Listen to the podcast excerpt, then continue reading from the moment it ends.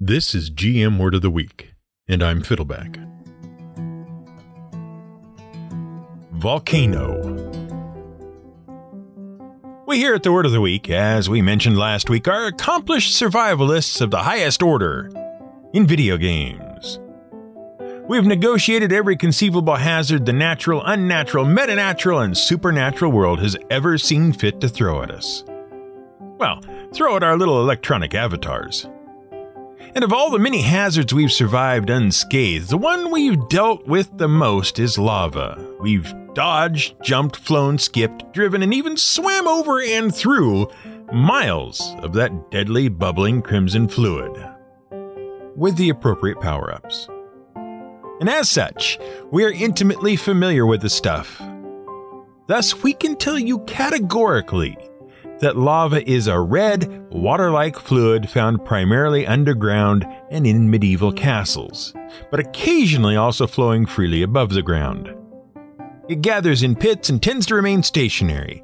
It's always bubbling like boiling water, and it is completely harmless unless you are entirely immersed in it. Whereupon, assuming you don't have the appropriate power up, it is instant death. Right? Well, occasionally even video games get it a little wrong. The problem isn't that video games get it wrong, though. The problem is that they also get it a little right. And you only find out what they get right and what they get wrong when something spectacular and chilling and terrifying and tragic happens, and when something that by rights should only exist in a video game suddenly bursts off the screen and into the real world. At the time of writing this script, we've been watching an actual active volcano eruption for two months straight.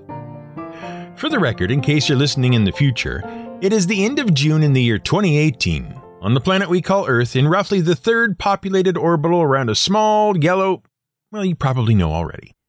At start of May, about two months ago, the largest island in the Hawaiian archipelago, Hawaii, aka the Big Island, was rocked by a series of large earthquakes.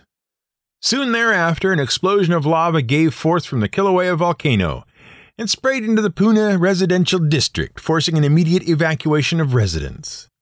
Then a massive crack opened up in the ground of the Leilani Estates subdivision, and steam and molten lava came pouring forth. Several craters and vents that were part of the volcano collapsed, forming larger, more massive craters, and the volcano has been erupting from various vents and craters since then. Lava is pouring from at least four different sites as we speak, snaking its way across the island and into the sea, changing the shape of the land and devouring everything it touches. Earthquakes continue to rumble across Hawaii, craters continue to expand, and as of a few days ago, a U.S. geological research station was left teetering on the edge of a massive crater, which is still expanding and doubtless will swallow the station. Thousands have been evacuated. And yet, very few people have been injured or killed. Seems amazing, doesn't it? Don't get us wrong, the devastation is horrific. We're not downplaying it. Even if we have to admit that it is eerily, strangely beautiful to watch. Because it really does look like the mythical underworld has exploded out of the ground and spilled into the world. But we're also amazed that it has left so few injured or killed. How is this possible? Well, it's partly a matter of luck, but it's also partly a matter of the fact that we knew it was coming. Or at least we suspected it was coming. Because there were signs. And it's thanks to our understanding of how volcanoes work and how the underlying geology works that we can react so quickly and effectively, at least in the United States. For a month before Kilauea erupted, there were over 600 small and medium sized earthquakes in Hawaii. And the volcano's main cone, Pu'o had begun to literally swell up. See, the volcano's crater, a big hollowed out bowl atop the mountain, was filled with a lava lake. And we want to point out that most volcanoes aren't literally holes in the tops of mountains filled with bubbling lava. Usually, the crater is plugged up with solid rock. Sometimes it's even filled with water. And we'll get to why in just a moment. So picture it a crater filled with semi solid lava, pale orange veins running between dark masses of solidifying rock. And now picture someone inflating it from underneath. It starts to rise like Hades is making a terrible souffle. Well, that's what was happening. And that's how geologists knew something big was coming.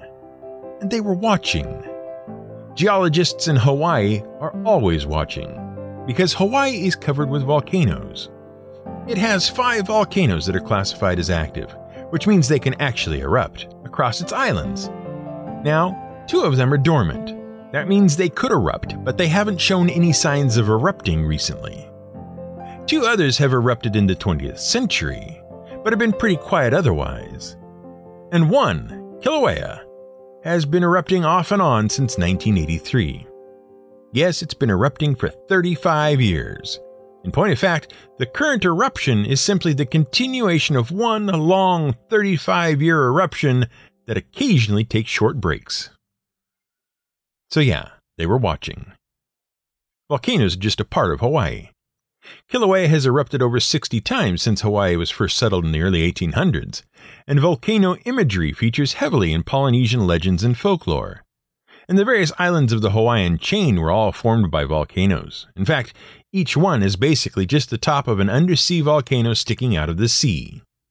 And when we say that, we mean each island is the top of the same single volcano.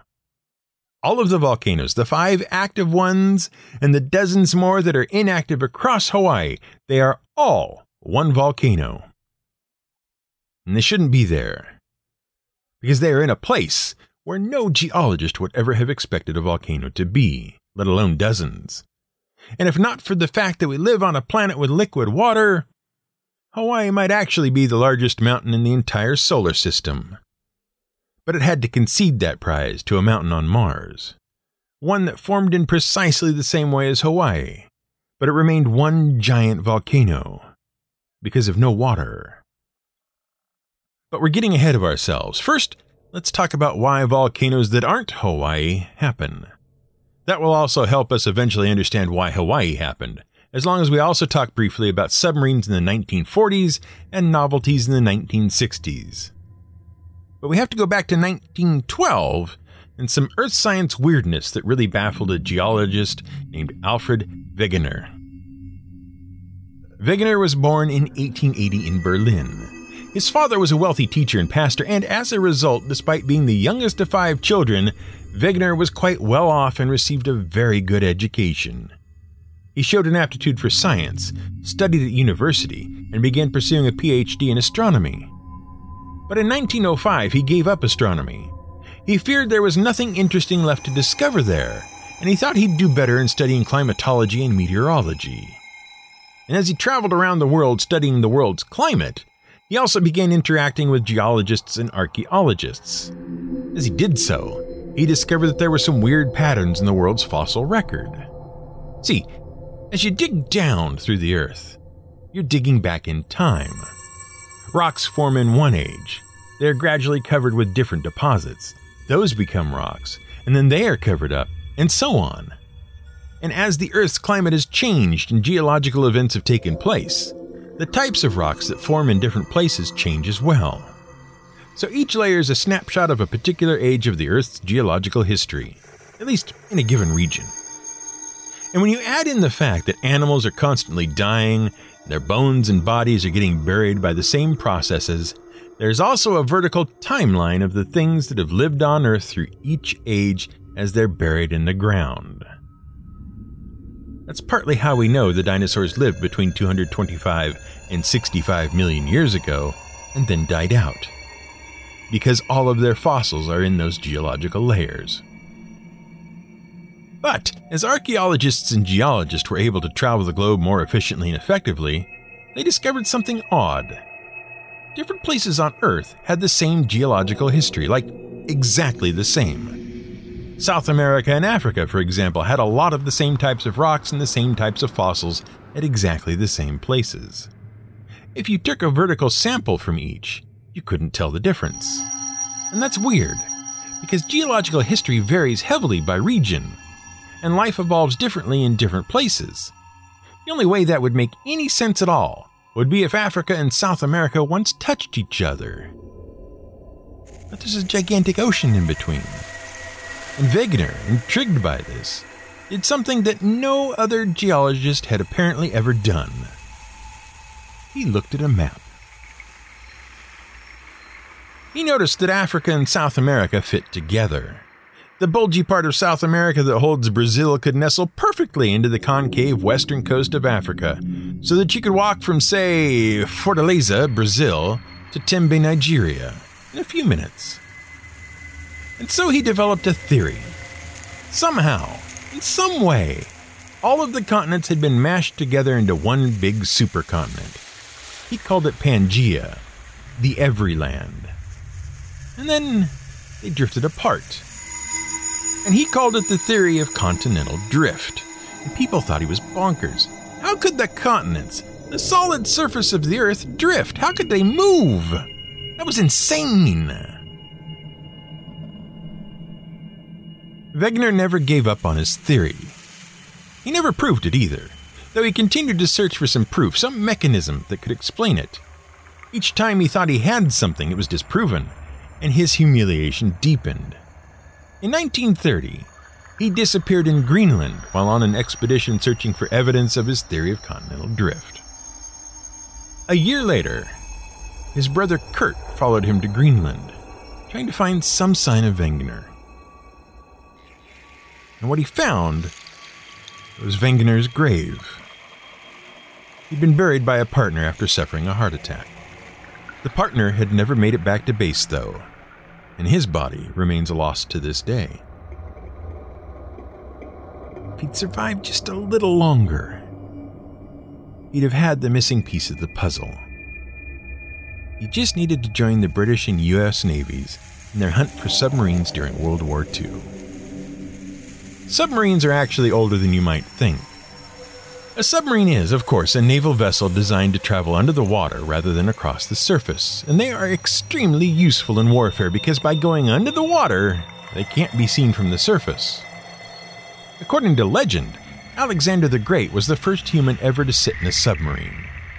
He had a glass container constructed for him in 332 BCE so that he could be lowered into the water and study fish. Because Alexander didn't do anything small.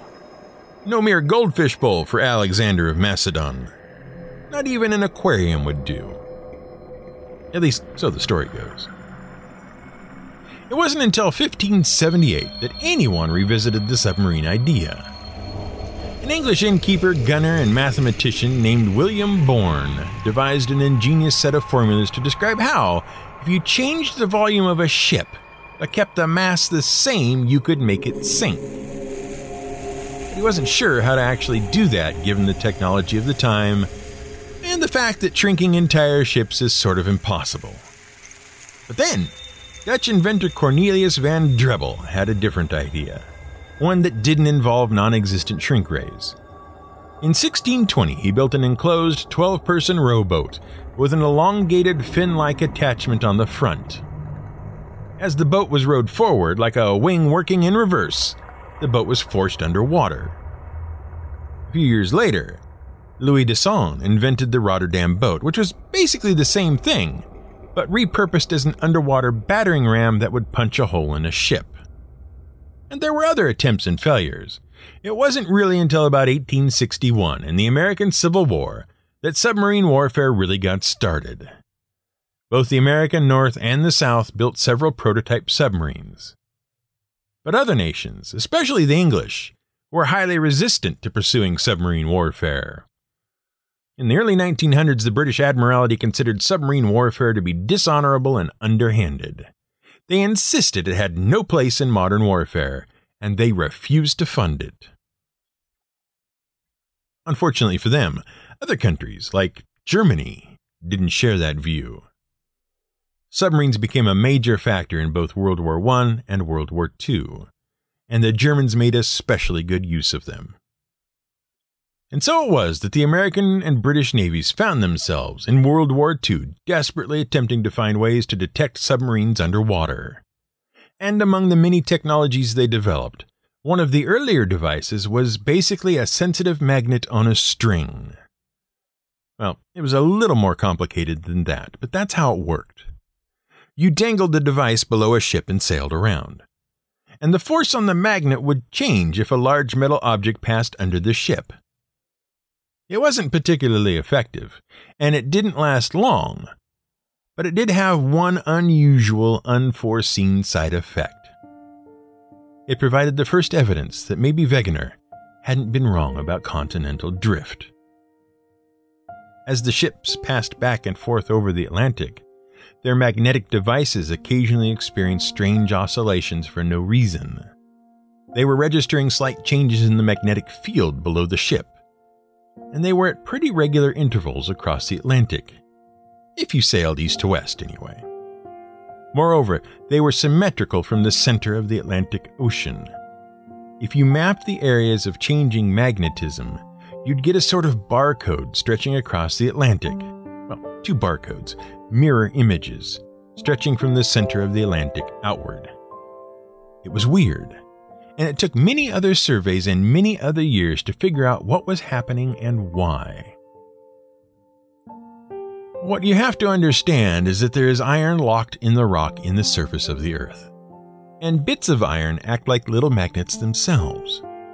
And when the rocks form, those bits of iron align themselves with the Earth's natural magnetic field, which we've described before, like in our episode about Dead Reckoning. They organize themselves along the same lines of force that make compasses point north. But what you may not know is that every 450,000 years or so, the Earth's poles swap. That is, the magnetic field reverses, so that north is south and south is north. It's called geomagnetic reversal, and it's complicated. And since the iron in rocks aligns itself with that field when the rock is formed and then gets locked into place, well, it can be tricky to picture. But imagine this. Imagine there's a place where new rock is forming and then spreading out. New rocks form, the iron gets locked into alignment with a magnetic field, and then more new rock forms, pushing the old rocks aside. And every so often, the magnetic field changes, which means the iron aligns itself in the opposite direction. You would have stripes of rock with slightly different magnetic properties spreading out from the center. What the data showed is that new rock was forming in the middle of the Atlantic Ocean and then spreading in either direction. The Earth was constantly forming new crust in between the continents, and the continents were being pushed apart. Bingo. All of this, along with a lot of other complicated things like studying rock and meteor samples and tracking earthquake waves as they reflect around the inside of the Earth. And in 1977, we had the theory of plate tectonics. The Earth's surface was like a cracked eggshell. It was broken into seven major areas called plates and a bunch of minor ones. And they were all moving. In some places, like at the Mid Atlantic Ridge, they were spreading apart. That's called divergence. And at places like the Marianas Trench and the Himalayan Plateau, the plates were crashing into each other, converging. And at places like the San Andreas Fault in California, they slide against each other.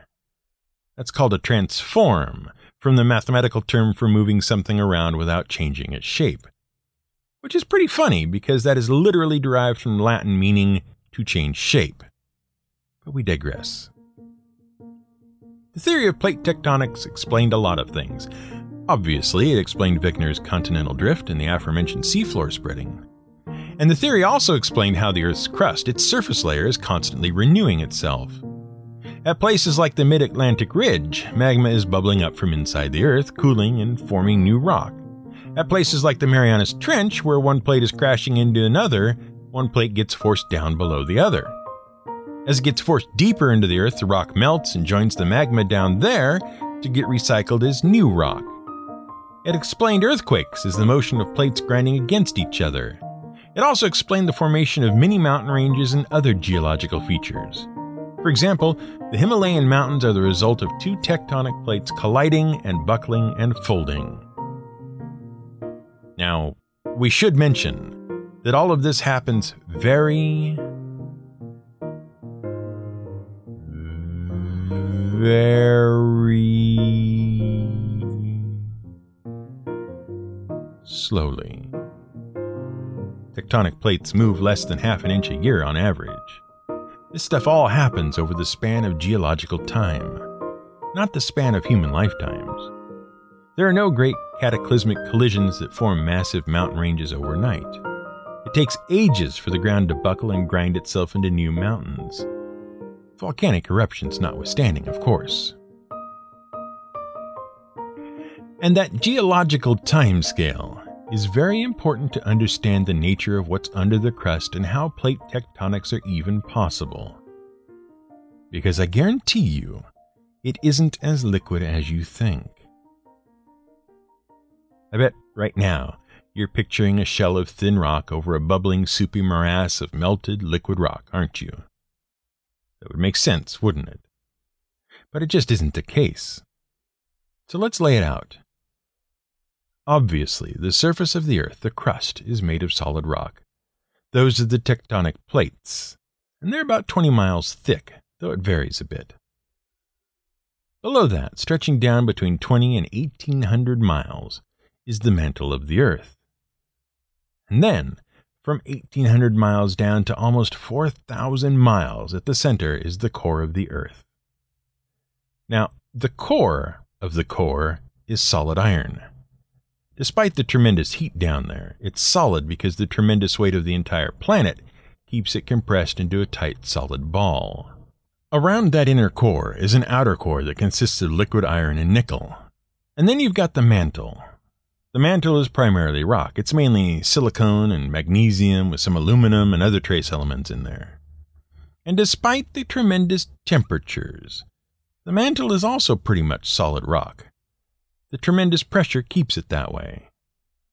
Except the mantle does contain something that is pretty unique to Earth, at least in this solar system, at least at the highest levels. The upper portion of the mantle, known as the asthenosphere, has trapped in it a very small amount of water, like a really small amount. But just enough and the pressure is slightly lower there because it doesn't have an entire planet sitting above it, just a thin crust.